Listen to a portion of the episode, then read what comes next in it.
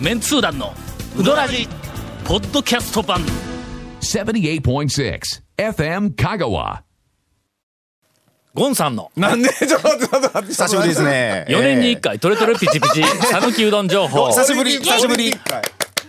いやいや何があったんや？の別にトレトレピチじゃないですよ。もう今日この収録に入る前に、はい。もう長谷川君が「いやゴンさんがうどん屋情報持ってきましたよ」言 うテンてもうションが倍ぐらい昨晩ですよ、もう。ええ。びっくりしましたよ。いやいや本あの長谷川君来たから昨日の晩久しぶりにあの街中にちょっと飲みに行ってあのまあ日本酒の立ち飲み屋がうんあのできとって。あそんなんがあるん？あるんですよ。あの昔のあの酒屋さんが、えっと、そうそうそうそう。行ったら、うそそのカウンターみたいなところで飲ませてくれるような、ような。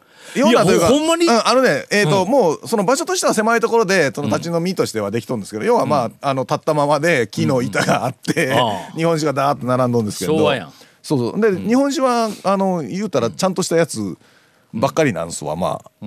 あの本当に。で行ってちょっと行こうえ？例えば ダッサイ磯自慢14代あなるほど、えーとアラマッサあこの辺の近隣で、うんうん。まああのご商売の関係えでこう入れとるとかそんなんでないんやろ？全然ないですよ、あの日本酒が好きな人がまあはあはあはあ。14台普通に一杯で飲めるんやみたいなぐらいな感じのやつとかもうずらっとあるんで、でちょっと行こう言って行って軽く飲みよったんですよ。で3杯ぐらい飲んで、でまあちょっと腹も減ったんで、でねそれがあれね片原町にあるんですよ、ね、ちょっと片入ったところ原町。ほうほう。片原町のちょっと入った路地にあって。夜。夜そう。あるわけですあよ。るかうどんや。夜ですせ。うん。片原町ですからね。ライオン通りのすぐそこですから、うん。もう。南の方に下っていくんか。そうそうそうそうそうあなるほどね。ではいはい。あのライオン通りこう下りながら久しぶりにちょっとまた、あれですよ。最近ライオン通りとかあそこら辺も夜にね、なんかお店も活気がちょっと出て、昔に比べたらやっぱだいぶはい。活気出てきてて、あれは香川県の、過疎化。過疎化。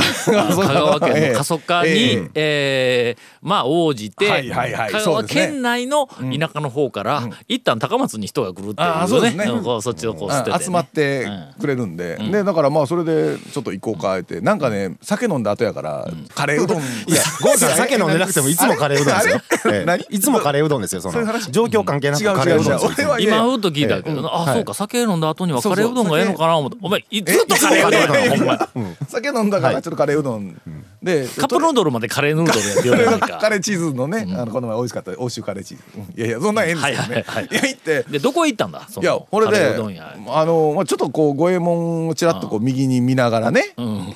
見ながら見ながらちょっとあそういやでもあのあっちにもう一つのねあの、カレーうどんといえば鶴丸ちゃん、いやそう。ほいで、一応でも久しぶりに鶴丸はちょこちょこ、まあ行くん行ったことあるんでちょっと五右衛門久しく行ってなかったんで、ん。あの新しい方の、はいねあの五右衛門さんの方はいに行ったらね、閉まっとるんですよ。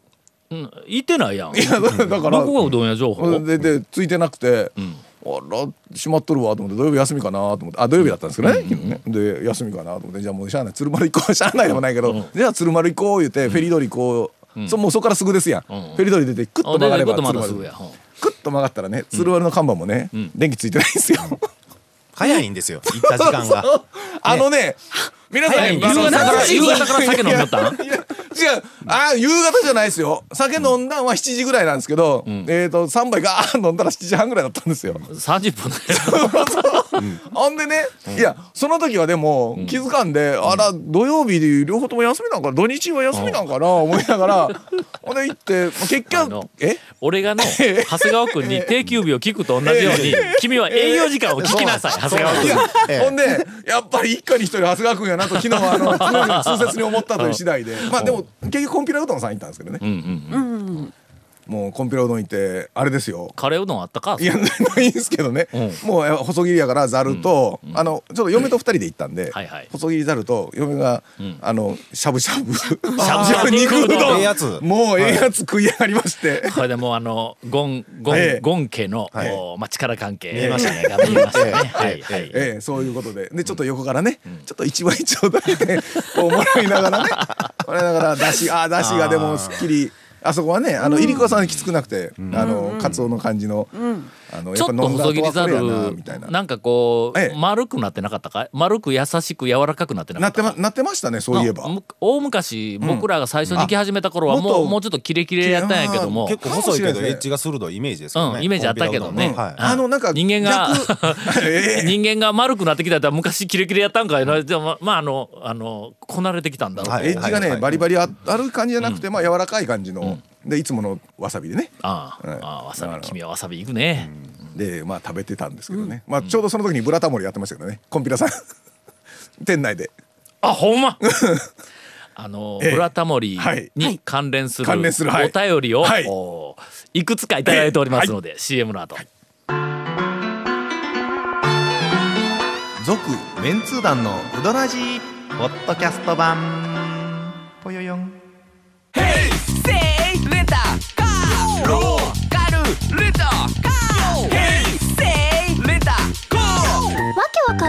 ホームページ見てね。平成レンタカー。せいレンタカー。ローカルレンタカー。ヘイセイレンタカー。お便りをいただいております、えー団長ゴンさん長谷川さん谷本城。おこんばんは。谷本城。おありがとうございます。三木町在住ガジラです。ブラタモリ、はい。えー来ました。うどんは飲み物、腰はいらない。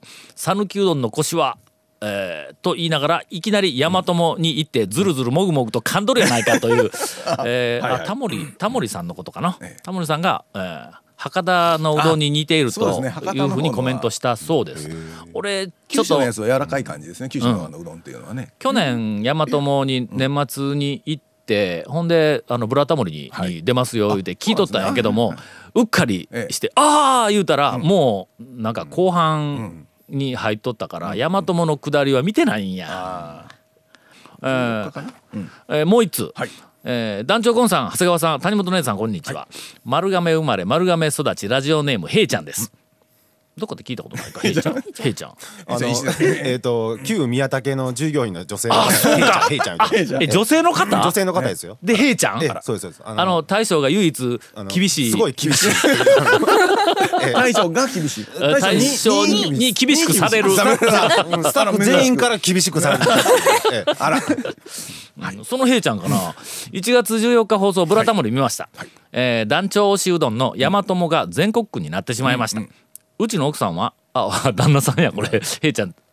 旦那さんのごめんなさい、はい違いま、はい。違うへいちゃんです多分、えーえーうちの奥さんは？タオ団長の紹介で大和もが選ばれた、えーボイスラブで団長が絶賛していたので、えーなどと言っていました、そこで2件ほど質問があります、実際団長に取材するうどん屋の相談などあったのでしょうか、えーございませんでした、えー誰かが選んだんやと思うわ、はい店は1軒だけ出たんか？あのブラタモリの中見てでないんですけど、見た人から言うとその大和もででまあ別に屋号とか出てないって言ってましたよ。うん、あほんま、はい。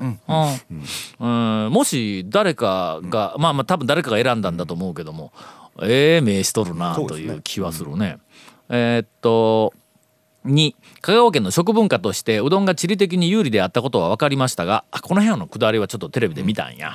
うん。なんかいろいろなぜ香川県にえーっと讃岐うどんがこんなにこう定着したのかというふうなのをまああのえっとどなたかあの歴史とかはい。讃岐うどんの文化に詳しい方がはいあのいろいろ解説をしながら、あのタモリさんにくっついてこううろうろこうしょったんやけども、うーんなんか地理的に有利だ有利だったとか、地形がなんか良かったとか、綾川の川底の岩、岩の感じがどの頃とか言って、ええほう。んもう俺にしてみたら親切はいはいがはい。くつかあの紹介されていましたが、えー地理的に有利であったことは分かりましたが讃岐、うどんをメジャーにしたのはタオ団長をはじめとするメンツー団の皆さんだと思いますがいかがでしょうか？もうええねの皆さんのおかげでこんなに讃岐うどんが、えー有名にえーなったということで、まあ名物讃岐うどんになったのはもっと前ですからね。うんそうそう、ね。俺らは讃岐うどんを名物にしたんちゃうからね、うんそうですね。讃岐うどんの怪しいレジャーとしてのえーうん。製麺屋巡りというレジャーが面白いというなそうそうそうなんかそういう紹介をお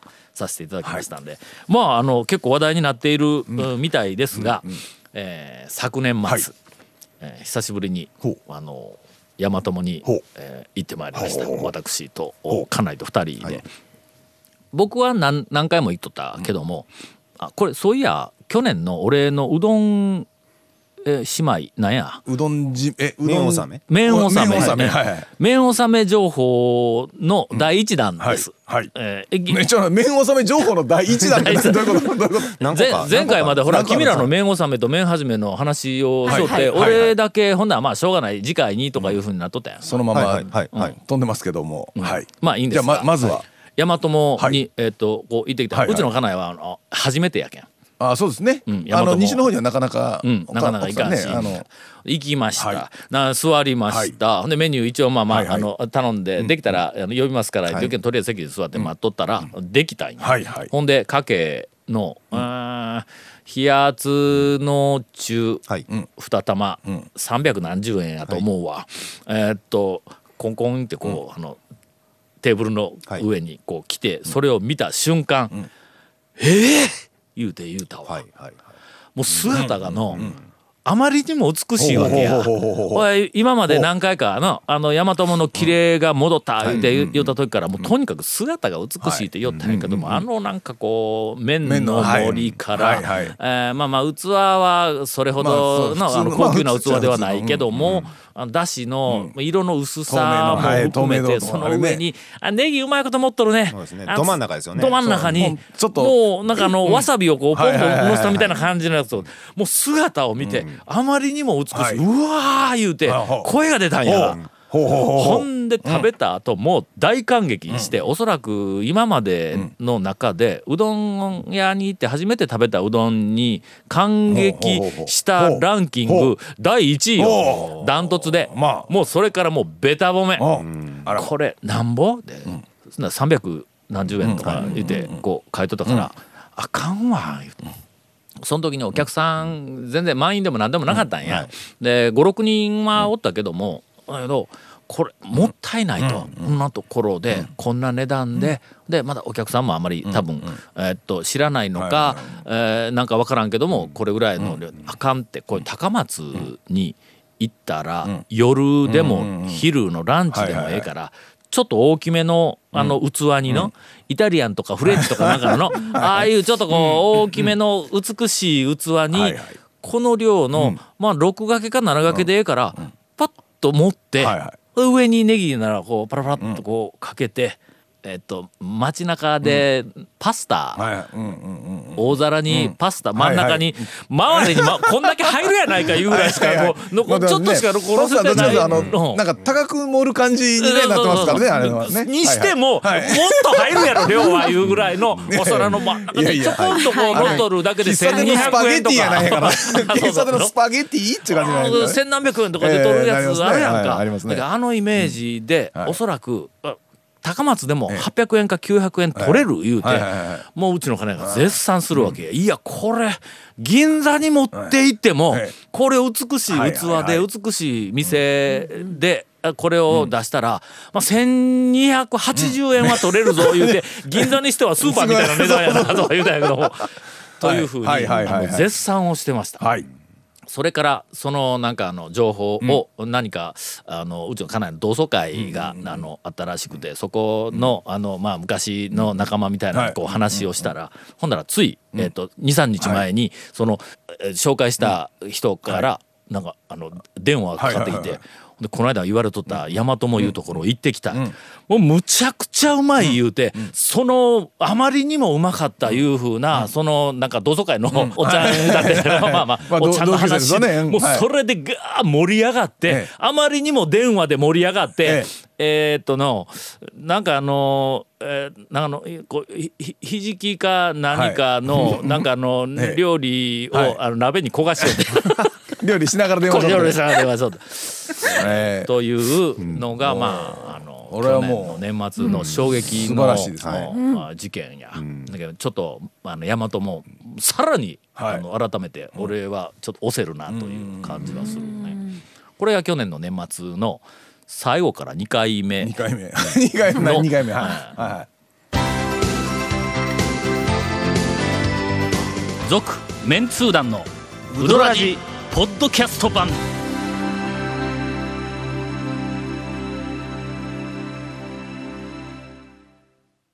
去年はな、年末はかなり、えっとラッシュやったよ。ほえっとね、えー記録を見るとねほ12月の、うわ12月の、うわすごいぞうね12月、えな、いやいやいや。えー？どうしたんですか？えー4日一服、7日蒲生、ん。8日中村、ん。9日山越え、ん。10日三徳、ん。14日八谷、ん。15日小金製麺所、四国学院の横、16日蒲生、ん。そこから23日に大和も、ほんで、えー最終は譲渡で締めました。お珍しく。空いてたんですね。空いてました、えー年末に、まあ、ほんの少し、まあ、少しああの仕事しすぎたんで、はい。えーまあ温泉でも行こう。いやいやまあえーまあまあ年末ねえー温泉にはい。はいはいはいはいはいはい。あのまあちょっと行き先まで言えませんけど、うん D5 お温泉やね。D D, は温泉ね。ABCD、えー D- D, D 温泉。D, はいはいはい。D, D 温泉に行こうかな、山 M 山。市 M 山 M 山市の。え D, D5 温泉 D5 まあまあ 若干近場で。若干近場で。ね。はい。ほなあの、朝こう10時、9時10時ぐらいに、はい。ほなまあ車で出るわな、はいはいはいはい。途中に、途中でうどん食べてから、まあ、向こうに入るかと、うん。昼がちょうどそのあれですね。ほんならの、譲渡へ行こう言って、まうんまあまあまあまあまあまあ。俺俺でなくて、あのうちの嫁さんの方から譲渡へ行こうという話が出てほんで行ったら判断はあのおかみさんもちゃんとおるし、ほう。え大将おもおるし、まあまあそうですよね。あの久しぶりに来ました言うて。んでそこからなんかえらい話が弾んでうちのうちの家内と譲渡のおかみさんと、もうすっかりえマブダチになりました。はい、もうこれで長谷川君からいかなる妨害が入ろうと、何の妨害も我が家したことないんですけとどね譲渡はもう固い絆で、えー結ばれたという。え日の出の奥さんとも仲いいんですよね。はい、そうです。もうこれが日の出と譲渡の両奥さんを、はい。あの一応あのうちの奥さんが、あもう最強です。はい、はい。まああのあれですよね。えー皆さん方向性がご一緒のそうですね、そうですね。こうなんはいか同じような感じの。えーええー。はい。続メンツー団のウドラジポッドキャスト版。続メンツー団のウドラジは FM 香川で毎週土曜日午後6時15分から放送中。You are listening to 78.6 FM Kagawa.